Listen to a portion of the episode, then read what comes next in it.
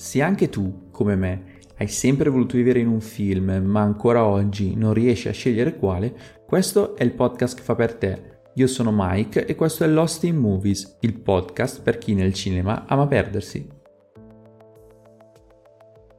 Ciao a tutti e ben ritrovati in questo nuovo appuntamento di Lost in Movies. Spero che stiate bene, che stiate guardando un sacco di film soprattutto perché il periodo è alquanto fitto tra distribuzioni in sala e in piattaforma e oggi ci concentriamo appunto su due film disponibili nel catalogo di Netflix rispettivamente dal 28 settembre e dal 30 settembre. Mi riferisco al discusso e dibattuto Blonde e a quella sorpresina che è stata Enter Galactic. Partirei subito a bomba perché c'è davvero tanto di cui parlare, soprattutto di Blonde. E quindi partirei appunto dal film di Dominic, che fin da quando è stato proiettato per la prima volta in anteprima mondiale in Laguna è al centro di tanti e tanti dibattiti. Era appunto in concorso a Venezia 79 e sta spaccando letteralmente critica e pubblico a metà. C'è chi sostiene che sia un capolavoro, chi invece l'accusa di essere un film sessista, irrispettoso, qualcuno ha persino detto che è uno dei film peggiori, se non il peggiore del secolo. Volano quindi parole grossissime da entrambi, da entrambi, gli schieramenti, ma prima di partire con l'analisi di Blonde, ed è una cosa che il regista non ha specificato e per un motivo, Blonde va sottolineato che Blonde non è, non è un biopic convenzionale. Si tratta infatti dell'adattamento cinematografico dell'omonima biografia immaginaria firmata da Joyce Carol Oates che eh, reinventa la vita di, di Marilyn Monroe tra realtà e finzione, quindi unisce degli aspetti veritieri, dei fatti della vita di Norma Jean, conosciuta anche come Marilyn Monroe, e le unisce a pettegolezzi mai provati, cioè crea comunque questa vita immaginaria, riscrive, reinventa la vita dell'icona unendo alcuni fatti reali con atti di speculazione. Si è tanto, fatto, è tanto discusso della vita privata di Marilyn Monroe, non abbiamo mai saputo se erano cose vere o false. Cosa succede allora? Che la Oz mette tutto insieme e reinventa la sua vita per riflettere sulla mitizzazione e la mercificazione del corpo dell'icona. Perché di questo si tratta. Norma Jean è stata schiacciata dal peso del suo personaggio pubblico, del suo alter ego Marilyn Monroe, ed è diventata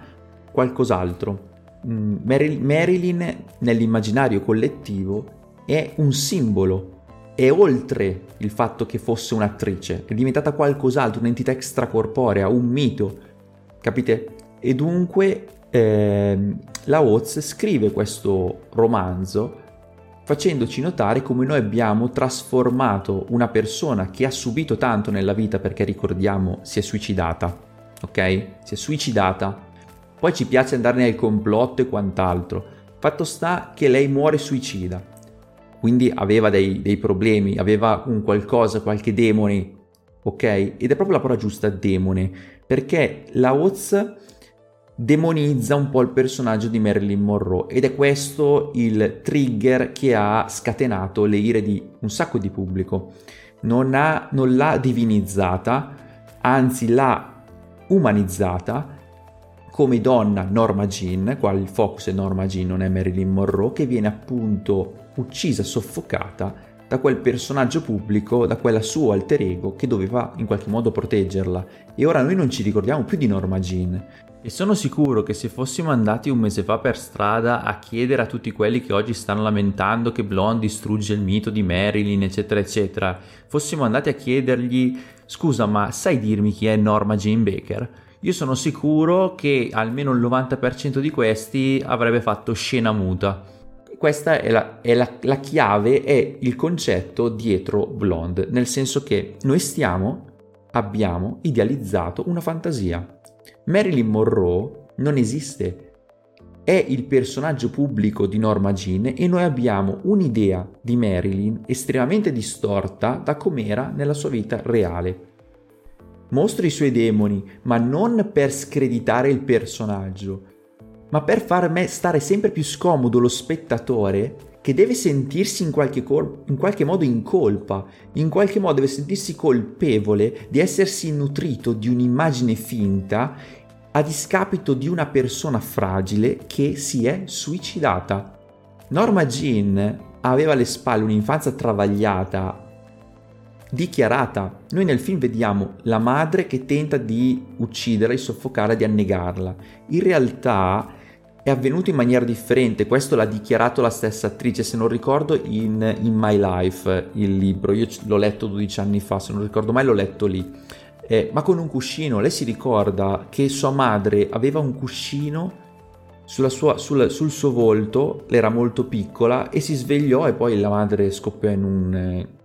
in un pianto appunto. L'immagine è molto simile, ma è stato appunto modificato l'avvenimento. Inoltre la, lei ha dichiarato di aver subito delle molestie dal suo padre adottivo, Erwin Goddard, dopo aver vissuto comunque in orfanotrofio. Capite che era una donna già con dei trascorsi importanti e che venne completamente travolta e inghiottita da Marilyn, che era la sua il suo alter ego pubblico che doveva proteggere la sua già fragile identità. Parlando della Norma Jean e della Marilyn Monroe reale, non deve essere stato facile per lei, e parlo appunto dell'attrice, della donna vissuta, eh, vivere tra queste due identità, tra il privato e il pubblico, quando l'intero mondo ti desidera, quando entri poi in un giro di personaggi molto importanti, vediamo anche nel film la sua vicinanza a JFK, di cui personaggio è stato estremamente strumentalizzato, mettiamola così. Ovviamente loro, il loro rapporto reale, quello che c'è stato, non lo possiamo sapere e andava ben oltre quello probabilmente, quello che abbiamo visto. Fatto sta che Andrew Dominic e la Oz hanno, cosa hanno fatto? Hanno, utili- hanno estremizzato tutto questo dualismo e hanno utilizzato lo stesso processo di chi fa suo il, il, l'idea, l'idea, l'idealizzazione di Marilyn Monroe per un piacere personale, io prendo il, di Marilyn quello che mi interessa, prendo di Marilyn la donna provocante e non mi interessa nulla di quella che ha problemi, io voglio vedere lei quando, con la gonna che le, che le sale per intenderci, utilizzano lo stesso processo, ribaltando però il punto di osservazione. Umanizzano Marilyn Monroe, umanizzano tornano quindi al nucleo a Norma Jean eh, utilizzando lo stesso metodo di chi ha contribuito a cancellare quell'identità. È il percorso inverso, quindi destrutturano il mito per tornare all'individuo. E tutto il film è un lento, perché comunque è anche abbastanza lento il film, lungo e impietoso affondo, una coltellata ai danni di un pubblico che si troverà inevitabilmente scomodo su quella sedia. L'obiettivo di Dominic non è quello di guardare un film con piacere e guardare questa, rom- questa vita di Marilyn romanzata. Noi pubblico dobbiamo essere... dobbiamo stare scomodi, dobbiamo sentirci complici, sporchi. Ed è questo un po' che vedo che è sfuggito. Se il film vi risulta difficile da vedere, certi, in certi momenti anche eh, violento,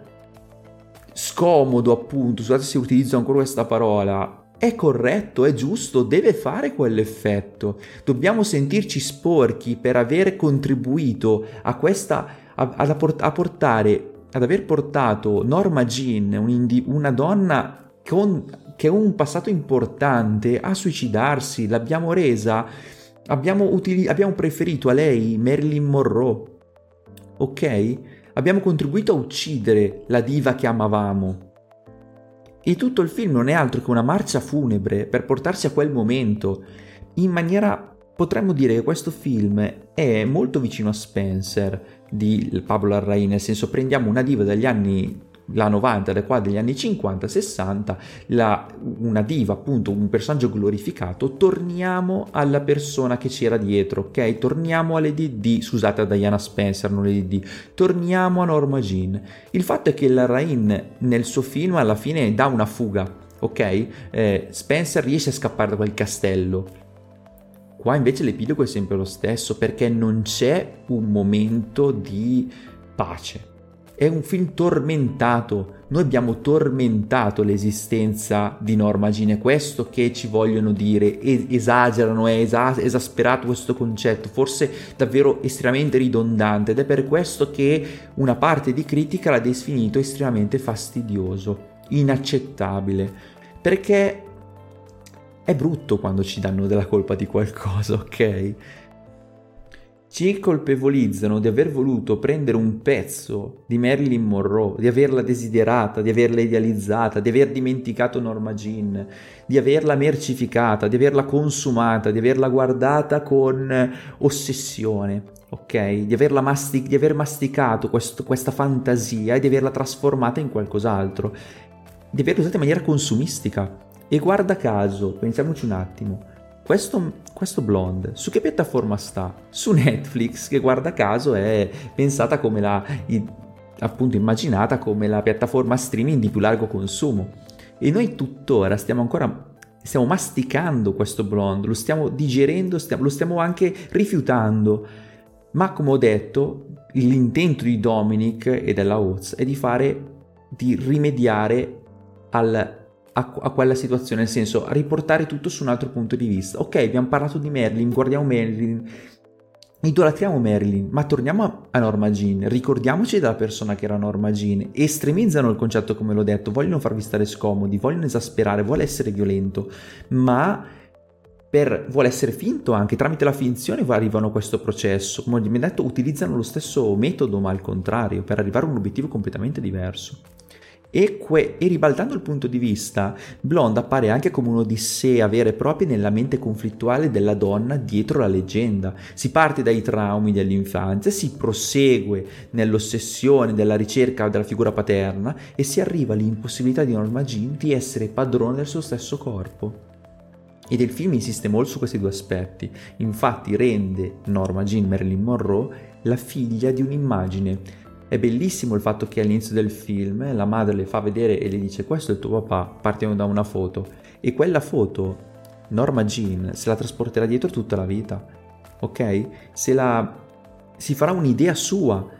su, quella, su quel padre, su quell'immagine, l'immagine stessa, la foto diventerà un, un, una fantasia di un padre che per lei esiste, quando in realtà non è vero. Nella vita reale sappiamo che no, ehm, Marilyn Monroe non conobbe mai l'identità del suo vero padre e nel film lei ha questo, questa presenza f- finta, inesistente, extracorporea di un'immagine che se, lei se lo, se lo sente vicino questo padre anche se non l'ha mai incontrato, ma è una finzione. Lei, Marilyn Monroe, è nata da una finzione. Ok, questo è un altro grande concetto di Andrew Dominic e della Oz ancora prima l'icona è nata da un'immagine. E seguendo poi il percorso di Norma Jean, noi possiamo vedere come questa genitorialità, questa figura paterna mancata, eh, innescherà in lei un sentimento di una vera e propria crociata per trovare questa figura paterna, che vedrà un po' in Gio Di Maggio, in Arthur Miller, due, il primo interpretato da Bobby Cannavale, il secondo da Adrian Brody, che chiamerà Daddy con quella, quella voce da da ragazzina innocente,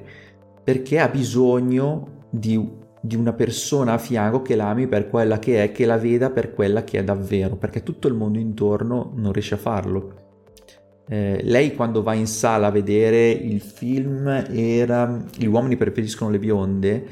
e, si, e c'è la, la, famosa canzone Diamonds are the girl's, the girl's best friend. Lei dice questa non sono io, lei vede che la sua immagine viene distorta attraverso il mezzo cinematografico, lei è spettatrice della sua stessa trasformazione attraverso lo schermo e in quel momento si renderà conto di stare ammirando una donna che ha il suo aspetto ma che non è realmente lei. Eppure quelle immagini sono, più, sono più che sufficienti per i presenti in sala per avere la presunzione di conoscerla, per dargli il diritto di ammirarla, desiderarla, invidiarla e dunque lei ricerca ossessivamente l'amore di qualcuno, Gio Di Maggio, Arthur Miller, ma con un'idea di amore molto distorta che si avvicina davvero tanto a un rapporto quasi padre-figlia. Lei ha una un bisogno di una figura paterna al suo fianco che le dica un po' questo Bobby Cannavale Gio Di Maggio gli impedisce anche di fare certe scene e quindi lei perde anche progressivamente la,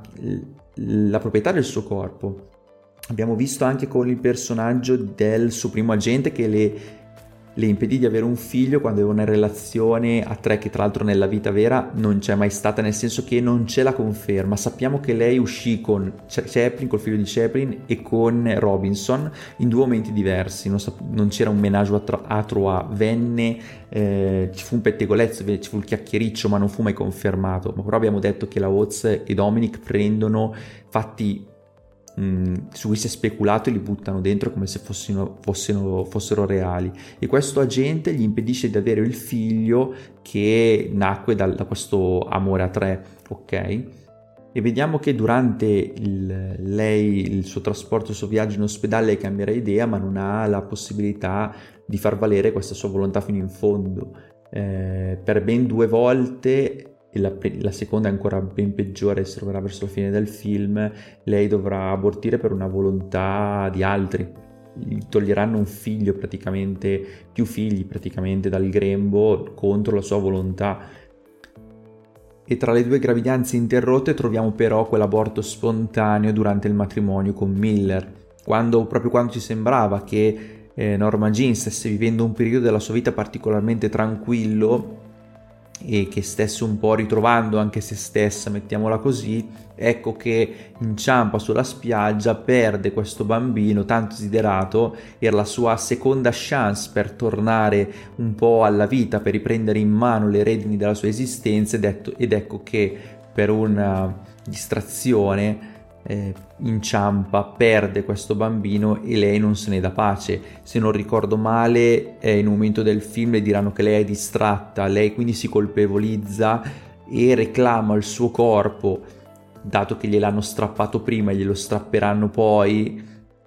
E tutti ne vogliono un pezzo comunque, tutti gli uomini la desiderano, come abbiamo detto, lei farà l'unica cosa che può fare per reclamare quella proprietà, cioè sabotare il suo stesso corpo, inizia ad abusare di, di farmaci, inizia a bere molto più alcol, inizia quindi un percorso che porterà autodistruttivo, che porterà il confine tra Norma e Marilyn sempre più labile con la prima che arriverà persino a invocare disperatamente che la seconda si mostri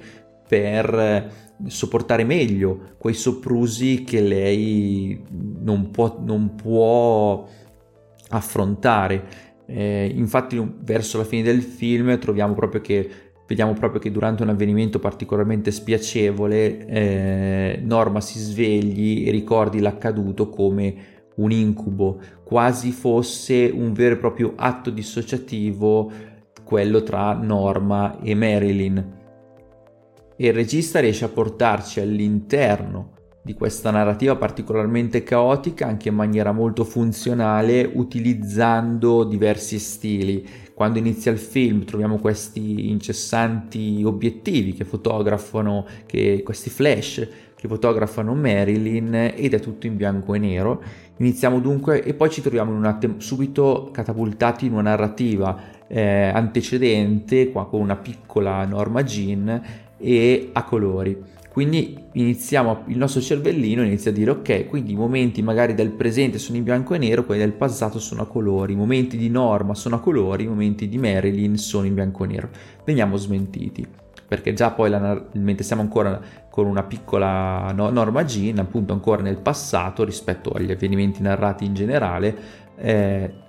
subentra il bianco e nero e quindi vediamo già un po' disorientati. Iniziamo poi a pensare che i momenti a colori siano quelli onirici e poi veniamo smentiti un'altra volta. Iniziamo a pensare allora che a fare tutte le nostre macchinazioni per tentare di dare una regola, una grammatica a questo, a questo film, a queste scelte visive. La realtà è che mm, Andrew Dominic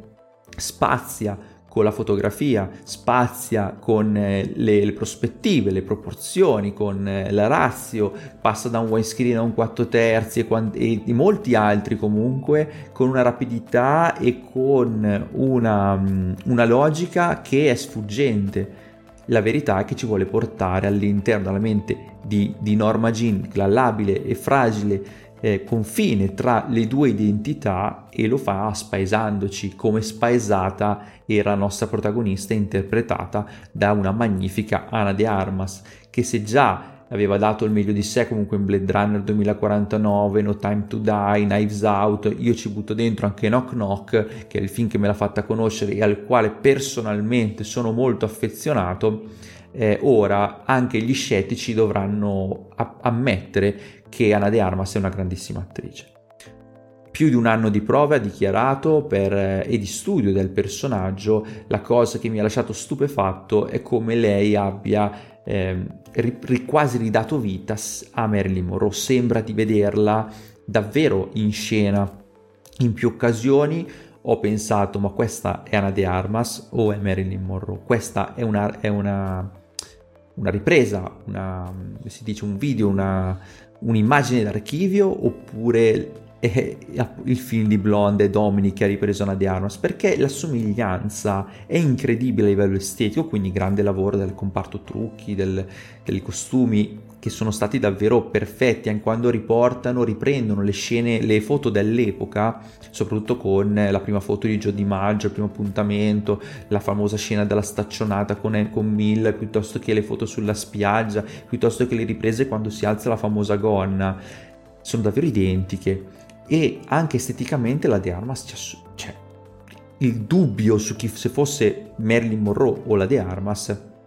è lecito porselo ma quando poi inizia a parlare eh, è tutto magico perché non solo i piccoli gesti, i piccoli movimenti della bocca o, o le movenze, la parlata, quella, il modo in cui dà la battuta ricorda estremamente Marilyn Monroe. E quando noi vediamo la sua parte di Norma Jean, noi vediamo che Anna de Armas è stata in grado di eseguire alla perfezione, interpretare alla perfezione questo duplice ruolo, due movenze diverse, due modi di parlare diversi, è quasi caricaturale, bidimensionale Marilyn Monroe e invece è molto più sfaccettata Norma Jean. E mm, questa è una grande prova e sembra davvero che l'attrice sia tornata in vita, sembra di rivedere la diva. Avrete dunque sicuramente capito che a me Blonde è piaciuto e non poco, eh, l'ho già visto anche una seconda volta, anche se ovviamente l'ho in- ho interrotto la visione, appunto per potervene parlare meglio. Comunque mi sono già fatto due visioni, alla seconda è piaciuta ancora molto di più. Eh, lo trovo un film complesso ed è stato anche interessante il fatto che l'abbia messo su Netflix. È funzionale questa cosa. Vi ha masticato il mito di Marilyn Monroe per anni, l'icona. Allora adesso ve la ridò in pasto su Netflix. Rimangiatela, ri, ri, rimasticatela. Vediamo se cambia sapore guardando un po' il lato, mettendogli di fronte alle vostre colpe, ad avere un po' fantasticato, modificato, ignorato, dimenticato la persona dietro il mito e mm, quella che è nata, ha mitizzato il padre che si è vista a sua volta mitizzata dagli altri, quindi anche lei ha compiuto questo atto che noi abbiamo fatto con lei, come la società ha fatto con lei, con il padre all'interno del film e quindi questo è un circuito che continua a ripetersi. Con, attraverso il film Dominic dice ok rimettiamo un po' però la persona al centro, proviamo a interrompere questo circolo di divinazione, di, eh, non è divinazione, di santificazione di, di delle icone, di, di certi personaggi per come li vorremmo e non per quello che erano, cioè semplicemente degli esseri umani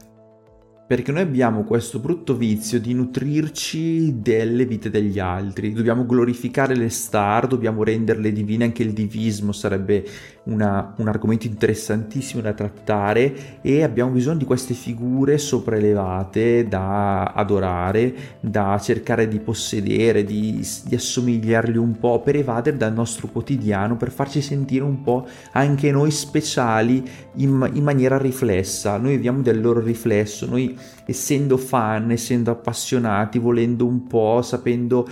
continuando a informarci su di loro, a guardarci, a desiderarli, un po' ci, ci rende anche noi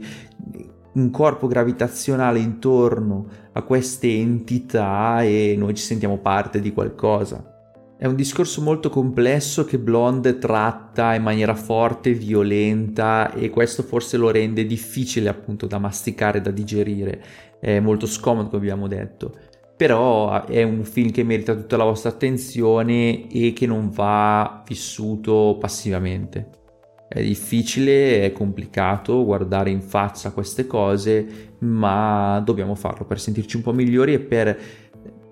trovare finalmente un film, non finalmente perché ce ne sono tanti, però trovare un film che riesce a mostrarci un punto di vista diverso, a farci riflettere Blonde è un punto su cui secondo me ripartire, non è il più brutto film del secolo, anzi per me è uno dei migliori film dell'anno senza dubbio. Questa era magari la mia recensione un po' caotica di, di Blonde, vi lascio comunque, vi ricordo che c'è anche la mia recensione scritta su culturamente.it, spero che sia stato tutto chiaro, magari se Dominic ha girato questo film in maniera un po' labirintica, in maniera un po' confusionaria per non dare punti di riferimento, ecco magari ho fatto una recensione anch'io un po' confusionaria e un po' caotica. Ci sta, è un film così e prendetevi anche le mie parole co- co- così come mi sono venute. Ma ora volevo parlarvi anche di un film d'animazione che mi è piaciuto tantissimo, ho guardato proprio ieri e di cui ho voglia di parlarvi immediatamente. Sto parlando di Intergalactic, un film animato non a taglio adolescenziale o bambinesco finalmente, soprattutto che viene dall'Occidente, che viene dagli Stati Uniti, ed è, un, ed è creato da Kid Cudi, l'artista, la, il cantante hip hop, che ha deciso di eh, sponsorizzare comunque l'uscita del film, del, dell'album che riporta lo stesso nome con questo progetto animato Infatti possiamo trovare all'interno del film, che durano una novantina di minuti, le canzoni del suo ultimo album, che appunto se non sbaglio esce in questi giorni, e che aderiscono perfettamente a una narrativa coloratissima, a un, una, una ricerca visiva che inizialmente potrà ricordarvi, eh, potrà riportarvi a Spider-Man Into the Spider-Verse ma che secondo me si distingue soprattutto nell'utilizzo dei colori, nel, in queste sfumature più mature rispetto a un film bellissimo, straordinario che mi era Spider-Man, ma più a taglio adolescenziale, supereroistico appunto.